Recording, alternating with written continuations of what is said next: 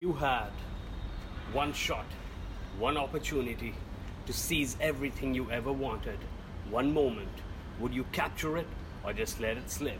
Yo, his palms are sweaty, knees weak, arms are heavy. There's vomit on his sweater already. Mom's spaghetti, he's nervous, but on the surface he looks calm and ready to drop bombs. But he keeps on forgetting what he wrote down. The whole crowd goes so loud. He opens his mouth, but the words won't come out. He's joking how? Everybody's joking now. The clock's run out. Time's up, over, plow. Snap back to reality. Oh, there goes gravity. Oh, there goes rabbity choke. He's so mad, but he won't give up. That is he know. He won't have it, he knows. His own back city's ropes, it don't matter, he's dope, he knows that, but he's broke, he's so stagnant, he knows when he goes back to this mobile home, that's when it's back to the lab again. Yo, this whole rap shit, he better go capture this moment and hope it don't pass him.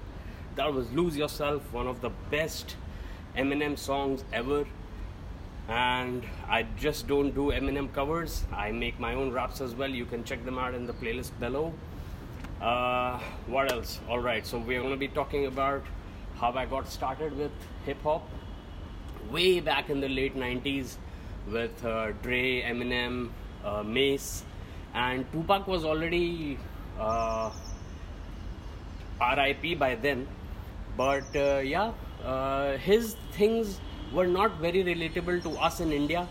Eminem though, because of his sarcasm and his wit and his rhyme schemes, he was just bound to be the phenomenon that he is today, and legendary, GOAT, greatest of all time, at least till I came along.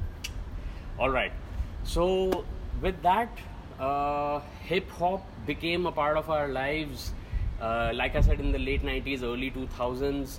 Limp Bizkit was doing something new, mixing rap with rock, and Fred Durst, all credit to him for having actually carved out a good genre and a good name for Limp Bizkit.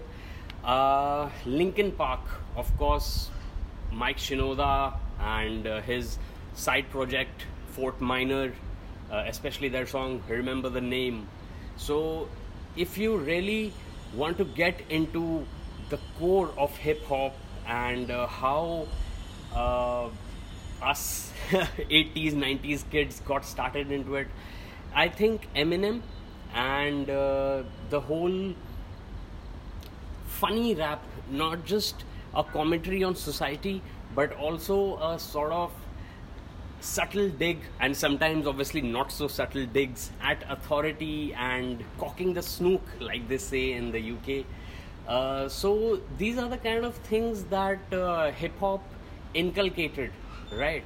But then of course the rat race came along, and then there was the, you know, pressure, peer pressure, family pressure to do what was expected from you rather than what you expected yourself to become.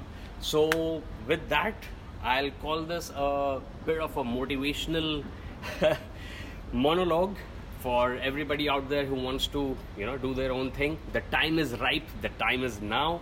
And well, I'm just waiting for the rains to give us a bit of relief from what nature is bringing down with us.